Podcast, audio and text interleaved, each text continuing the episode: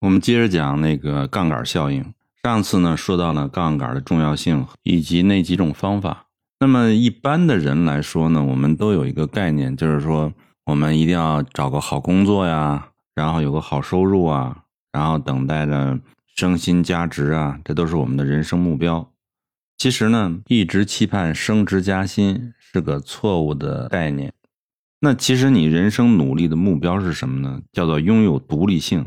就是你离开那个单位，离开那个公司，你仍然能生存，这是你的最理想的状态。就是你离了谁都可以。在过去远古时代呢，就是说在没有杠杆作用的时候，你必须交换劳动啊，我给你搬砖一个小时，对吧？你就付给我一个小时的工资。但是到现代这个社会呢，有了资本，有了合作，有了科技，有了生产力这些手段以后呢，人们就进入了杠杆时期。你有了钱以后，你可以雇佣别人。你有了资本呢，你可以买公司；你有才能呢，你可以做做一些自媒体，你可以收取别人的版税，或者你可以卖你的软件。但有的时候你那个那个软件可能卖几百万美元都都可能的，这就是杠杆的作用。所以说，你跟一个工薪阶层，就是没有利用杠杆的劳动者相比呢，你的这个产出要大于没利用杠杆的这些劳动者的千万倍。那么，对于利用杠杆的这种劳动者来说，最重要的是什么呢？就是他的判断力。有时候，你这个判断力的掌控呢，可能需要一生来学习。嗯，在这本书里呢，纳瓦尔呢，他举了一个例子，就是说判断力在这个利用杠杆的作用中有多大。举个例子啊，他说，一个非常优秀的工程师编一段正确的代码。创建一个正确的小程序，那可能就给公司节省，比如说五亿美元的价值。但是呢，同样呢，如果有十位工程师投入十倍的时间，但是呢，你因为选择了错误的方向，或者编程的方式，或者是错误的指导、错误的这种结构，那他做出来的可能还不如这一个工程师产生的效益。就是说，他的投入和产出之间不匹配。你不要相信那个一分努力一分收获，那是以前的事情啊，那是以前搬砖的时候，你搬一块砖就挣一块砖的钱。但是现在这个社会，投入跟产出是不匹配的。如果你利用杠杆的话，所以说呢，人生在财务上的一大目标就是要掌控自己的时间，你只对你自己负责。然后呢，你如果说是对别人负责，你要不断的给别人汇报啊。你你今天干了什么呀？明昨天又干了什么呀？晚上是该不该加班啊？不管你的状态好不好，你都得要干工作，那可能效率就很低。比如说你用脑子的这种产业，你脑子不灵活了以后，你的效率是非常低的。但是如果你为你自己工作，不需要开会，不需要努力表现自己，嗯，会多么多么努力，多么多么好给别人看嘛？你也不需要汇报工作，你只要关注你这个。工作本身就行了，你该不该这么做，该怎么做自己的事情，你只关注工作本身，你的效率会提高的很高。那么你只在你精力充沛的时候、心情愉快的时候工作，那么你一个小时可能抵挡他的十个小时，甚至好几天的工作。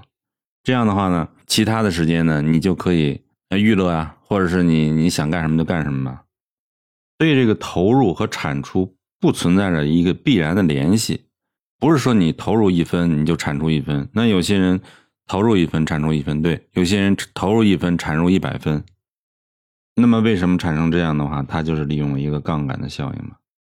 所以你要用头脑赚钱，而不是用时间来赚钱。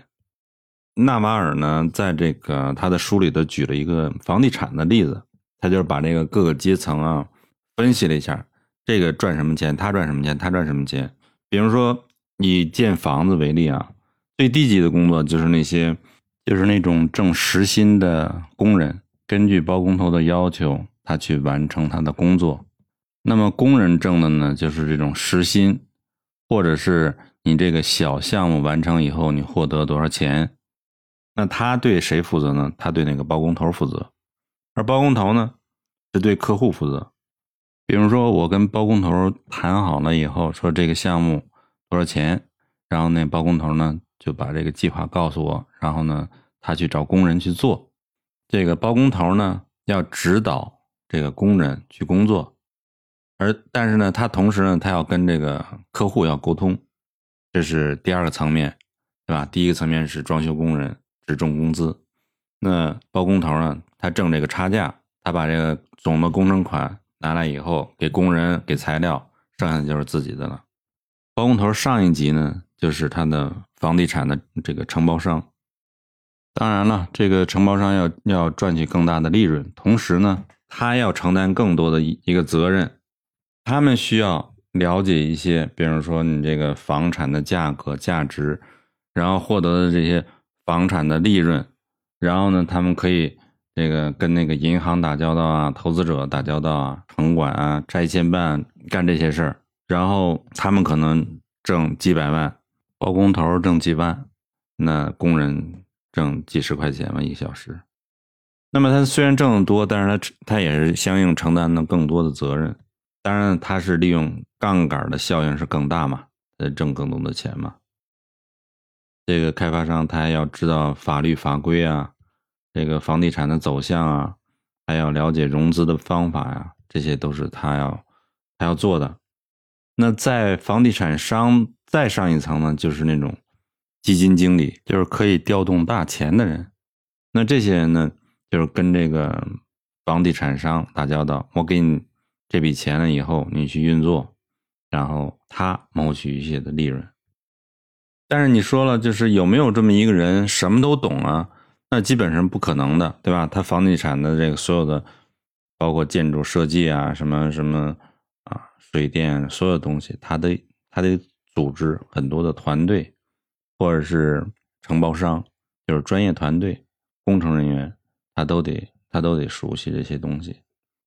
然后最后他是整合这种资源以后，他来赚赚取这个这个利润。那么你这个层级越往上，杠杆效应就越明显，同时呢责任就越大。另外呢就是它涉及的领域就越多。那么你作为一个。普通的劳动者，比如说你刚毕业，或者是你毕业几年的话，你肯定是先进入公司，以领取工资，嗯，作为一种打工者为起点。但是呢，这时候你要是叫什么志存高远，不断你提升目标，努力获得更多的杠杆效应，同时呢，你发挥自己的专长。